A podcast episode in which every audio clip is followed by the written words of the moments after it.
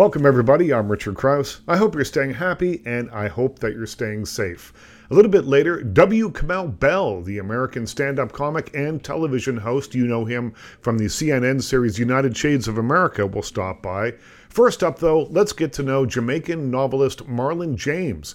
He's a Man Booker Prize winner, and today we talk about his most recent book, Black Leopard, Red Wolf, a fantasy novel that draws on African history and mythology. The Washington Post called it one of the top 10 books of 2019, and no less an expert than Neil Gaiman said that it is a fantasy world as well crafted as anything J.R.R. Tolkien made. I began this interview by asking if that kind of praise is kind of overwhelming. It was overwhelming.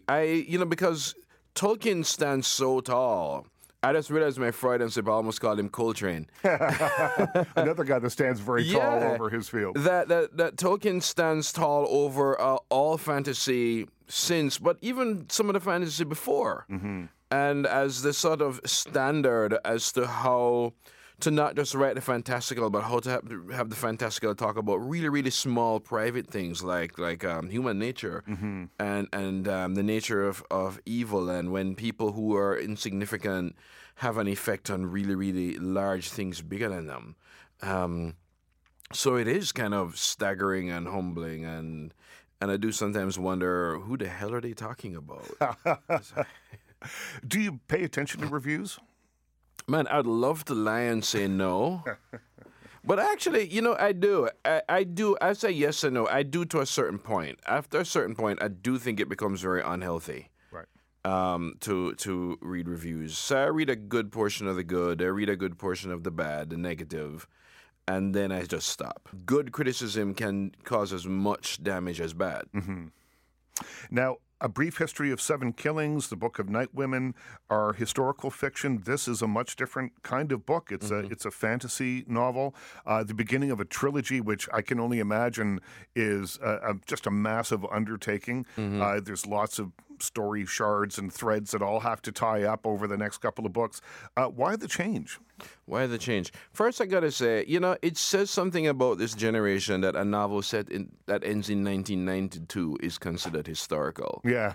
I mean, are we this old? Well, I spend a lot of time. I write about movies, and I spend a lot of time talking about film, and I lecture to people, and I do that sort of thing.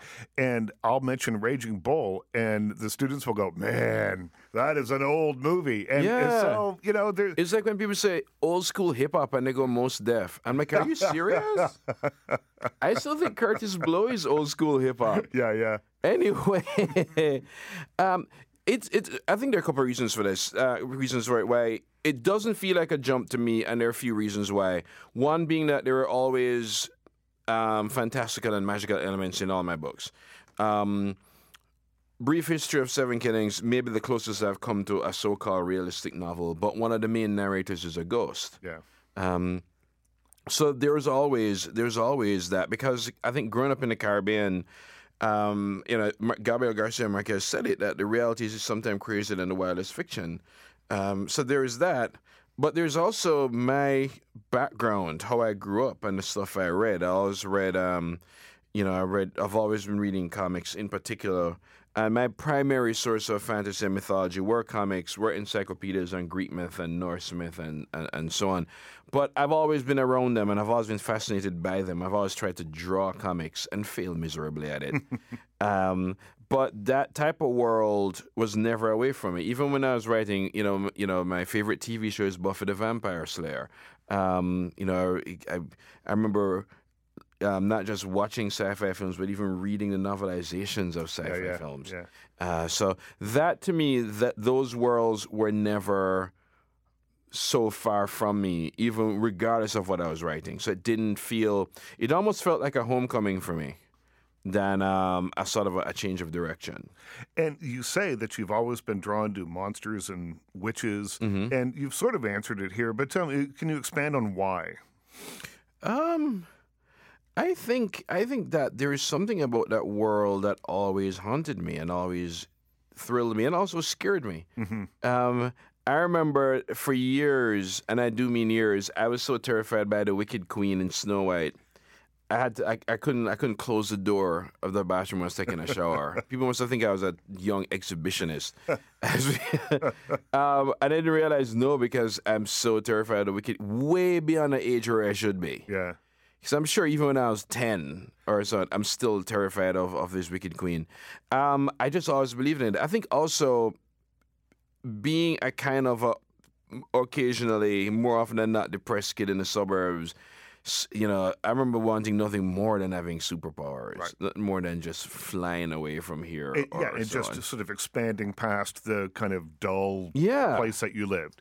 And you're a novelist. Mm-hmm. You live and die, I suppose, over your imagination. So before you were putting words together, I guess maybe your imagination was already creating those stories and fantasies in your head. Yeah, I would lie in bed and spend hours just daydreaming, just living in a different kind of world. I don't think that's all. I don't think that was altogether necessarily a healthy thing to do.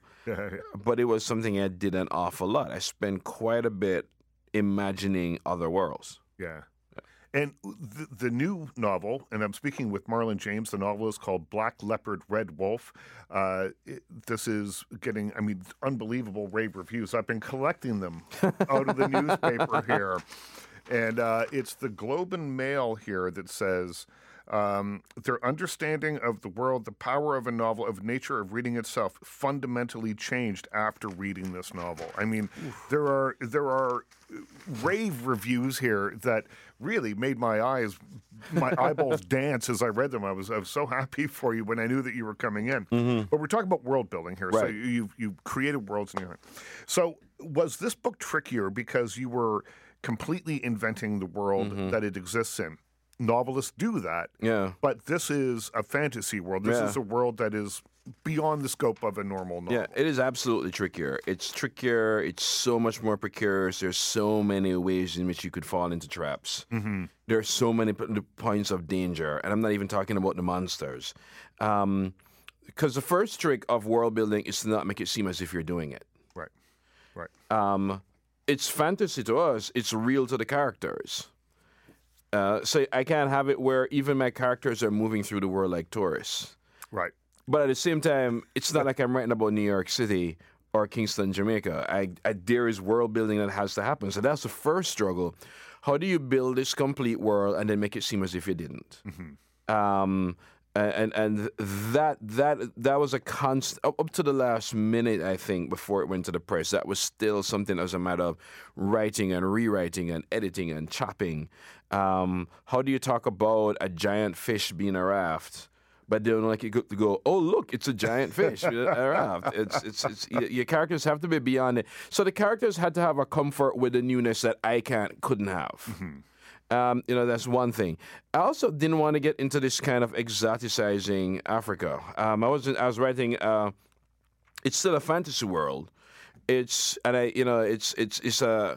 Calling it Africa is about as real as calling Middle Earth Earth. Mm-hmm. Or calling Tatooine Sahara. Yeah, yeah. But what I realized, and it took me, it's some point in the writing I realized is not necessarily that I'm trying to write a mythical Africa so much as a world in which Africa is the only context in which it could exist.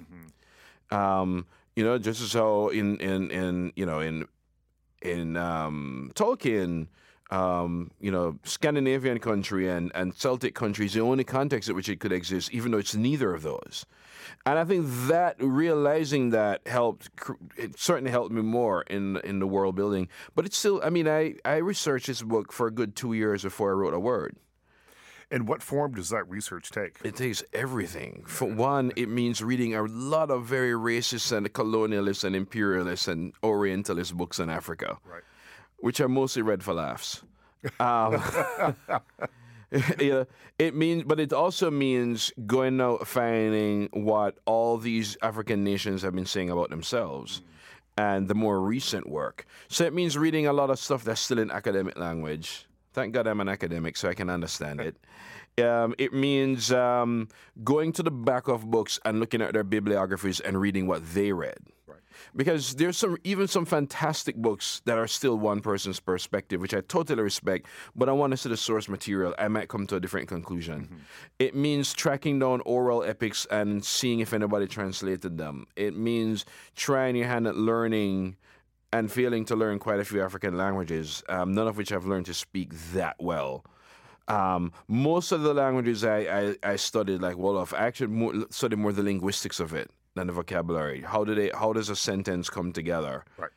Because I knew it would affect. I knew that this novel, that one, I'm writing English, which is already a compromise. But how can I trick it? You know, how can I take the language and take it into territory it didn't intend to go? So that meant studying the grammar and structure systems and the cultural beliefs behind quite a few languages. But yeah, but it also meant being paralyzed by all this research, because it's so overwhelming. There is so much. And the funny thing is, it's not even that I scanned all of Africa. I pretty much started below Ethiopia, upper Kenya. Yeah. And that was enough to fill a 600-page book. And, but being so overwhelmed and by all the dilemmas of, well, how do I represent this? How do I have such and such? How do I not become a black guy culturally appropriating Africa? How does a novel happen? A fantasy novel happen, or a speculative fiction novel happens that still has to deal with the fact that more often than not, when we think of speculative fiction, we think of European. Mm-hmm. And we think of people using a lot of European mythology, European history, and inverting that and moving beyond that and beyond all that language. Now, this is just the first book in a planned trilogy. That'll be, by the time it's all said and done, about 1,800 pages. So I asked him, do you know where this is going? Do you have an endpoint? Have you planned ahead? This is what he said. Yeah. The funny thing is, it's already ended. Mm. It's just what I we can talk about when exactly I figured it out, but at some point I realized that this wasn't going to be a part one, part two, part three trilogy. Anybody who reads the first one know I went from beginning to end. Yep. There's really nothing more. He's right. The child is dead. There's nothing more to know, as he says. But each novel is a different character's perspective on the same event. Right. So it sort of moves like a Rashomon kind of style. A Rashomon, which is a huge influence on me. In fact, the second to last time I was in Toronto, it was to give a talk on Rashomon, actually. Mm-hmm. So yeah, the different perspectives on the same thing, sort of like kind of like Alexandra Quartet, yeah, or Jane Gardam's Old Filth trilogy, because it fascinated me, the idea that two different people could come up with two completely different stories. It's like when two people give an in-depth deposition of seeing the same thing as a totally different thing. But that also ties into a lot of African folk storytelling, where you know from the get-go that the trickster is telling the story. You also know that you may hear the same story 5 days in a row, but it's a different person in the room, a different person or a different character, yeah, telling you their version. And you realize that these are 5 different stories, even though they're talking about the same event. It also does two things. It throws the whole idea of truth up in the air. What exactly is that? Mm-hmm. And it also leaves the reader with something to do. Like, one of the things I've warned readers is that I'm not telling them who to believe. There are 3 people talking about the same event with 3 very, very different versions of it. And so any of them could be the actual truth or none of them. Or none of them. Yeah. It's like, I don't tell it to believe Matthew, Mark, Luke, or John. Yeah. But yeah, if that becomes important as to who is telling the truth, then the reader is going to have some detective work to do. And I wrote a book, a journalism book, a number of years ago about a movie called The Devils, and I had to track down everyone. Well, Ken Russell film. Ken Russell. So you should know, one of my longest-running things I do is every month or so I harass Criterion Collection. Oh, yes. It's like, when are you going to bring out The Devils? Oh, well, I wrote an entire book about The Devils, and I tracked down all the actors, mm-hmm, most of whom were old and don't have agents anymore, and all that stuff, to find them all. And one guy in particular, Murray Melvin, told me a story that contradicted everything that everyone else had told me about something that happened on set. Mm-hmm. It was a small detail, but it was a detail that I really wanted. And I said, well, actually, your co-star is saying, he goes, who's to say that my memory is wrong? Mm-hmm. And I was like, absolutely. You know, so I ended up putting both versions in the book because I couldn't tell which was accurate and which wasn't. But it's the same thing with the previous, with the Bob Marley assassination attempt. I put all the versions in there, all the theories. One, because I really don't know. And all of them are pretty valid. But I also think this whole idea of a final truth is so Calvinist. Mm-hmm. It's so, Anglo-Saxon, Protestant, Christian. But don't you think, though, that politically and everything else in the world right now, but let's talk politics because it's an easier metaphor, that it has become like sports. I remember getting in an argument with a right-wing person because I'm pretty left.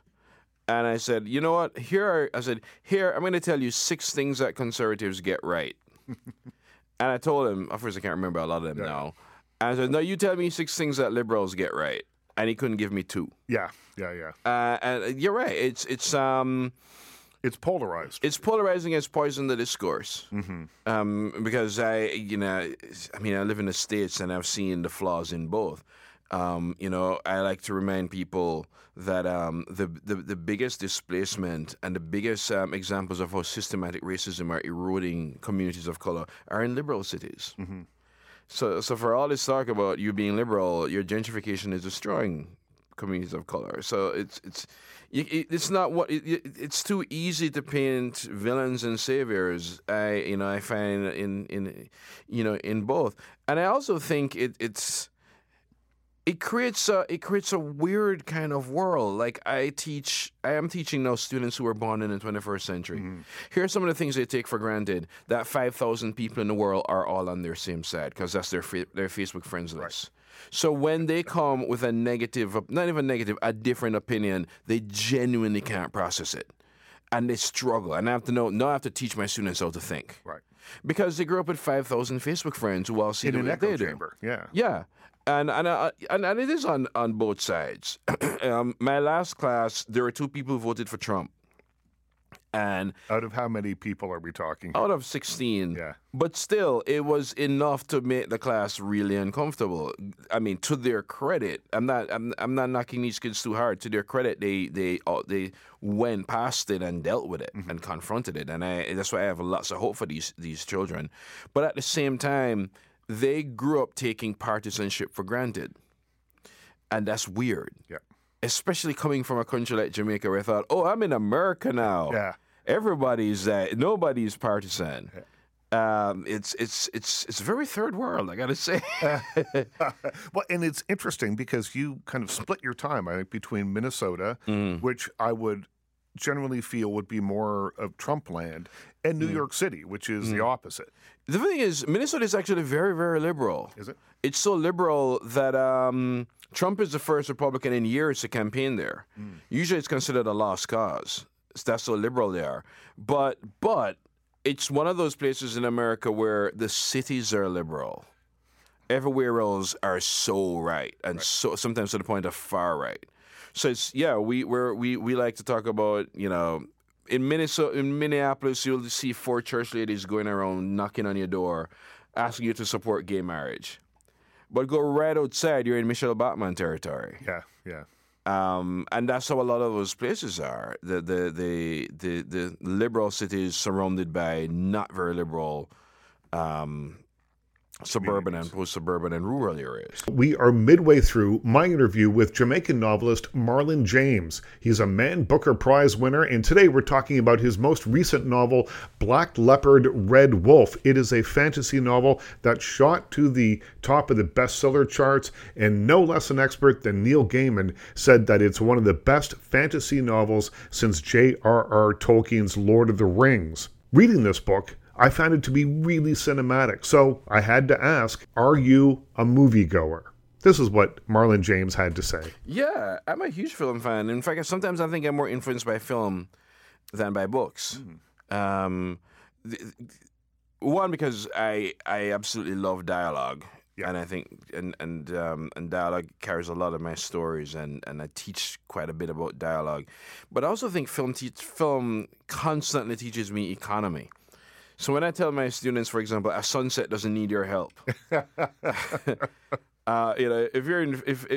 film can convey the poetry of the everyday without necessarily having somebody giving me a metaphor and some voiceover. Yeah, the glowing embers of light shone heavily over the horizon. Oh my God. Film don't have time to waste with all of that. Yeah. But I also think filmmaking taught me place and taught me how to set a scene. Right. I was overhearing, I was watching it on screen, Hilary Mantel, who wrote Wolf Hall, was talking about how she storyboards a scene. I was like, that's funny, because I used to be a storyboard artist. And I used to be an illustrator. Yeah, and also the whole idea of putting things in a scene or a stage. A story must have what I call stage business. Where is everybody in the scene? How does me being right beside you change the dynamic of our conversation as opposed to if I was across the street? Right. And what does it say that I know your secrets or that I don't know your secrets? How do I talk about something? All of that becomes, very, very important.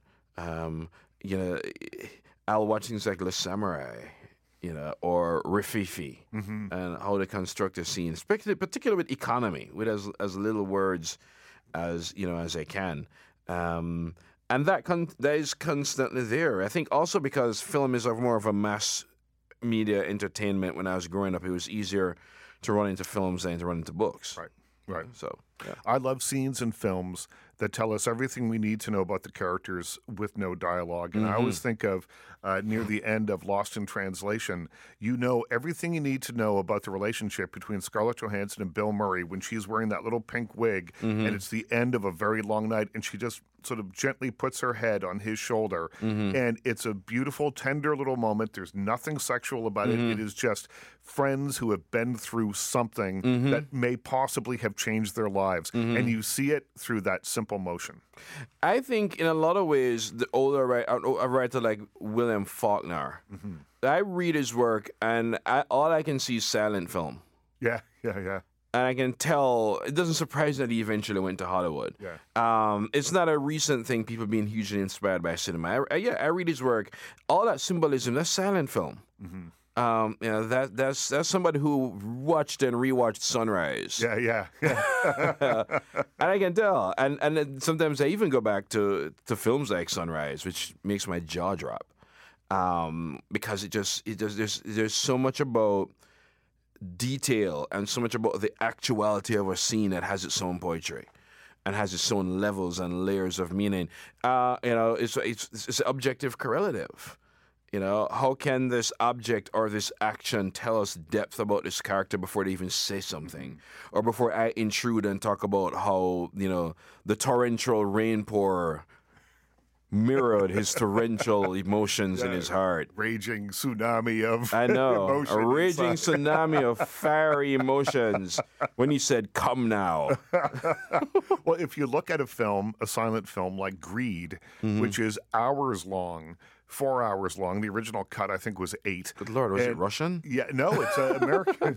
But every moment of that movie, no dialogue, tells you what it's trying to portray in a beautiful and fantastic way. The reason that not that many people have seen it is because it's so long and the studios threw their hands up and walked away from it. But it's an amazing movie. If you can even see fragments of it, it's an incredible movie, because those movies were cast with an eye towards faces and an eye towards detail and an eye towards all that stuff. That sounds like all of Ozu movies. Yeah. I found I can never differentiate between the silent ones and the talkies. Yeah. What is that recent one I saw? The one about the two boys going to school. I can't remember. It's about two schoolboys. I can't remember, but it was one of his silent films. Yeah. And for a while, I was like, "Oh, this is a silent one," because it's Ozu. It's so much of So much storytelling, so much narration happens in scene building, and that's something I always try to remember when I'm writing. And it plays on your imagination. You're filling in whatever gaps might have been left by the dialogue that isn't there inside your head. Yeah. I'm also a big believer in sound and smell. Yeah. I want people to smell my book. Not the smell of ink. Yeah. And I want people to, I want volume. I want people to know which parts are shouted, which parts are screamed, which parts are whispered, which parts you're overhearing you're not supposed to know. Right. And I'm a big, believer in that. I spoke to somebody from the Royal Society for the Blind a few years ago. He was actually giving me a lot of, they gave me this special commendation for brief history. And one of the things they appreciated was how much it didn't depend on just sight. And visuals. And I always remember that. And I remember that when I write. And I'll say to people, what does it sound like?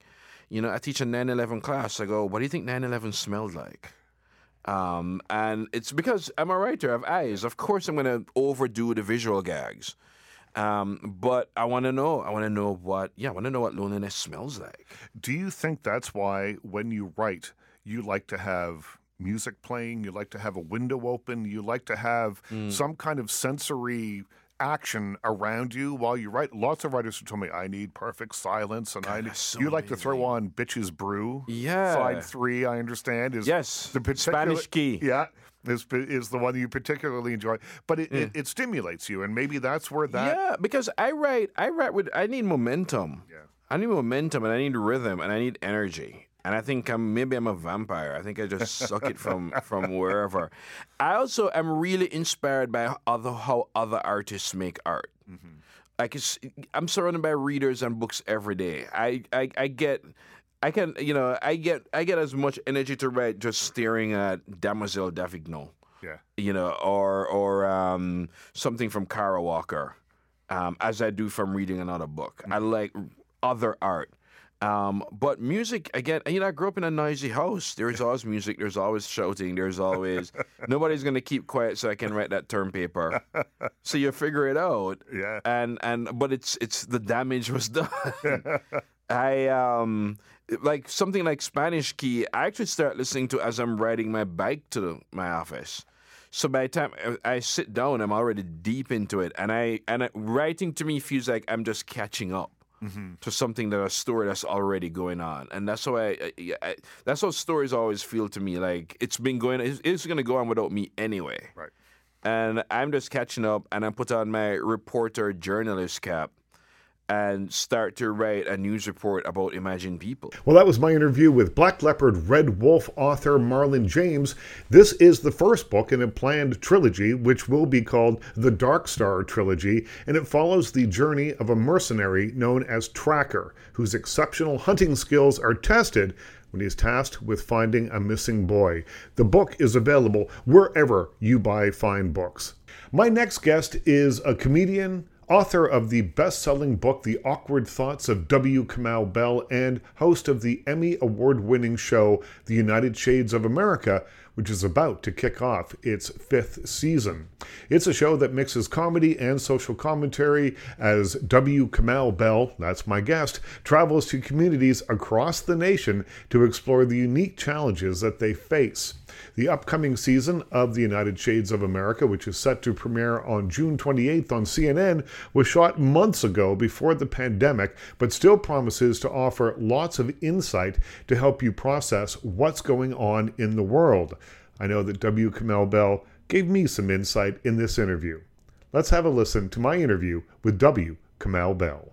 So, what came first for you? Was it a need to make people laugh, or was there a social awareness first that kind of led to that? What order would you put that in? I mean, it's hard to determine. I think I come from parents who care about the world, and also like just sort of are change makers by their nature. So I think that's just the DNA that's in me and the world I saw. But comedy was the thing that got me fired up as a kid. And what was it about it? I was an only child, so I was in my head a lot, and I used to make my mom laugh all the time, and so I thought I was funny because she was laughing, and then, so something about stand-up comedy, it's like, that's the ultimate, like, only child thing. Like, it's just a person on stage talking, and everybody else has to be quiet, either laugh or be quiet, but it's like, it just felt like, as a kid, I was also into comic books and superheroes, and there was something super heroic about stand-up comedy to me, because you were sort of like, the star and you were commanding all this attention, and people were sort of like, you know, in some sense, just like they were hanging on every word. So yeah, to me, like, it just seemed like the closest thing you could be to being an actual superhero. Your comedy, I think, takes a couple of steps away from the stuff that you would have watched on television in the 80s. I remember those shows as being, you know, not Take My Wife, Please, but... No, but I mean, it was the 80s style of comedy. Yeah. It was very observational. I mean, it's like there's a million Seinfelds. You know? You know, and but at the time, I just liked all of it. And it wasn't until I started doing comedy that I sort of realized, oh, this is the kind of comedy I'm attracted to, which is not... It's not easy to do any kind of comedy, but it's really not. It's really, I think, a challenge to do comedy about stuff that you care about, like you deeply care about, right. And because you have to get the issues right. Let's take a few steps back to when you were about 9 years old, and right. From what I understand, that's kind of the first time that you understood what race was. And can you sort of set that up for me, and then we'll go and maybe at that point discover how that informed your comedy. I mean, you know, I think it's the time I discovered how race worked in America. I'll say that. I always knew I was black. My mom would not let me not know that. I grew up in a very culturally black household, black churches, you know, black grandmothers. The blackest person on the planet is a black grandmother. And so that was the life I led. But it wasn't until I was about 9 or so that my mom, like, took me out to a drugstore. At the age you would, like, go down the street by yourself. It may be older now, but at that point it was 9 or 10. And we went to a drugstore and we walked in and she sort of pointed at a guy who was looking at us down in the aisle. She's like, that's the store detective. Anytime you walk into a store, he's going to be following you around. So when you go out, know these things. Don't touch anything unless you want to buy it. Yeah. Don't stay too long. When you leave, make sure your hands are not in your pockets because they might think you took something. Have a nice day. Man, and how does that inform you as a 9-year-old? Yeah. How do you process that? What do you do with that? I mean, I took it in, but I also think your parents are exaggerating. But I mean, I definitely took it in, and I definitely was trained to look for those people, and also the thing that's important in that moment, trained not to be freaked out by those people, right? Because the worst thing can happen. This happens in America all the time.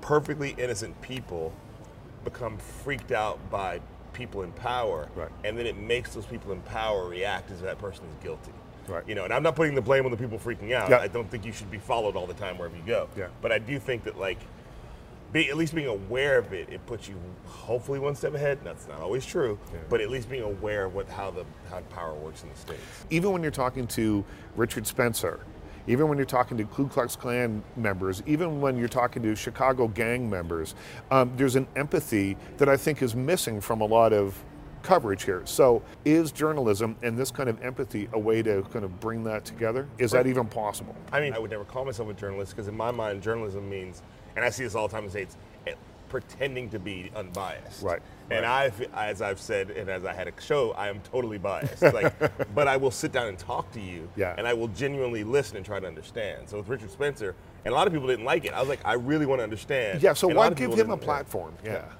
I think that's the platform and normalizing are words that really got overused in the election of Trump. Yeah. Giving Richard Spencer a platform would be like, tonight on United Shades, I'm taking a break for an hour, and I'm turning it over to Richard Spencer. Right, and you won't see me, and I'll never discount anything he says. I'm not going to say anything. That's giving him a platform. CNN probably wouldn't let me do that. They certainly wouldn't pay me for that episode. Yeah. That's giving him a platform. Sitting down, having a conversation, and letting him talk, and then framing it around the whole show. And a lot of people didn't watch the whole show. They just saw the commercials. Right. It was framed around why immigration is good for America. Right. You're listening to my interview with comedian, author, and host of United Shades of America, W. Kamau Bell. People are much more comfortable now than I can ever remember in my life about being openly kind of hateful and scornful of other people. How do you think we got here? I think many of my friends did, and they were always telling me, this is going to get worse. I hate the fact that my most cynical friends are right now, you know? But many people underestimated how crazy with anger a black president made some people. Right. How they just felt like they were losing their country, how it felt like an attack on all their values. And so for 8 years, those people fomented hatred that first was the Tea Party, and also all the accusations that he wasn't born in America. And a lot of people on the left sort of ignored that. So they were like, oh, well, it's too bad we won. And there was just this expectation that America was going to continue to go in this direction, and Obama was just going to hand the baton off to Hillary, and Hillary was going to keep it going. Although, again, I got friends who are like, Hillary? The Clintons? Really? But that's a whole other conversation. But I think the left underestimated how much anger was fomented And then, and this is the key part, we use a system to elect a president in America that uses leftover slave owner math. Right. Like, that's the key. Which is the electoral college? Yeah. Like, that's the entire, people try to figure out why did Hillary lose. If you do it the way every other nation in the world elects people, Hillary won. But because we've embedded into quote unquote democracy leftover slave owner math, that the electoral college, that the left is going to be fighting an uphill battle for the rest of the time. Right. Until we dismantle the electoral college. What's the end goal of the show? I guess world peace is probably too big. But is it just to entertain, or is it? No, I mean, I always think on some level the goal is to, like, the realistic goal is to make people's cocktail conversation better, like, right, to make people's dinner table conversation better. I hear from a lot of people to give families ways to talk about things they weren't talking about before. I hear from a lot of people, my mom watches it with me, or my dad makes me watch it, and all these people who are bringing their family into the room, that families watch it together, and that's not something I expected. But for me, it's like the show isn't the 43 minutes of the show; it's what you do with the show. It's the conversations you have, and I hear people all the time about how I didn't know about this, or I just learned about this, or I knew about this, but other people didn't know, and I'm glad you told them. So for me, it's about, like, starting conversations. As a comic, then, is it part of your job to kind of help people process sensitive topics, to have a look at the world around them and figuring out just how to think about it, or a different way of thinking about it? I mean, I think comics can be comics for all sorts of reasons, and I think some comics' job is to distract people from their pain. Yeah. But then some people want comics who can help them process the pain. Right. And so for me, that's the style of comedy I've always liked the most, and the style of comedy I try to do. It's like, let's move through this together. Yeah. What are the common issues, then, that you hear from both progressives and conservatives that are shared by them? Because I think we live at a time now where everything is so polarized, and the left and the right don't feel like political movements to me anymore. They feel like sports teams. No, I'll tell you, we did an episode on the south and west side of Chicago about gang violence. We did an episode in Appalachia, like coal country in the mountains. And the thing that I was very aware of with both those episodes by the time it was over is, like, both those communities want the same things. Mm-hmm. They both want better jobs. They want better jobs with higher wages, more benefits. They want better schools for their kids, and they want their communities to be safe. Yeah. It's like, those aren't partisan issues. No, it's not. In a warm place to pee. It's exactly, it's what everybody wants, right? And all the cable channels. These aren't partisan issues, and I feel like we do have to get out of the team sport of electoral politics. Yeah. People want the same things. Now, there's also cultural things or religious things that you want. Well, then it's about, well, you can have that unless it's hurting somebody else. Yeah, yeah. But there's nothing, and that's why you have to convince people that, like, that woman wearing a hijab has nothing to do with you. Right. Not hurting you in the least. Yeah, yeah. Whether you feel like she's oppressing herself or whether you feel like she's not blah, blah, blah, feminist, it has nothing to do with you. And until it has something to do with you, don't worry about it. Until she walks over you and says, here's your hijab, don't worry about it. Right. And so I feel like that's the thing that, like, marriage equality happened in the States a little later than it happened around other countries. Yeah, yeah. But it happens, people are like, I guess this really has nothing to do with me. Yeah. And so the more we get people to that place, the more we can get to, like, how about better schools, better jobs, and all the cable channels. That was my interview with comedian, author, and the host of United Shades of America, W. Kamau Bell. We just have a couple of minutes left. I know people are looking for stuff to stream, to keep busy, to keep those minds and eyes occupied. So I thought, let's go to an expert. Here's a minute of Spike Lee talking about his perfect double bill. Just my great double bill, Ace in the Hole and Face in the Crowd, directed by Billy Wilder and Ilka Sam. Both films coming on the heels of their two big success, On the Waterfront and Something Like It Hot. Huge, huge hits. Then they come with Ace in the Hole, Face in the Crowd, panned. Yeah. Across the board, nobody went. Those films were really too dark for the Eisenhower 50s, but they stood the test of time. And they had the crystal ball. I mean, you look at Face in the Crowd, they predicted Viagra, reality TV, all this stuff. The power of the medium of television. That was Spike Lee on his perfect double bill. That's A Face in the Crowd and Ace in the Hole. You can find both those movies on one or another of your streaming services. Thanks for listening today. I'm Richard Krause. I hope you're staying healthy and staying safe. We'll talk again soon.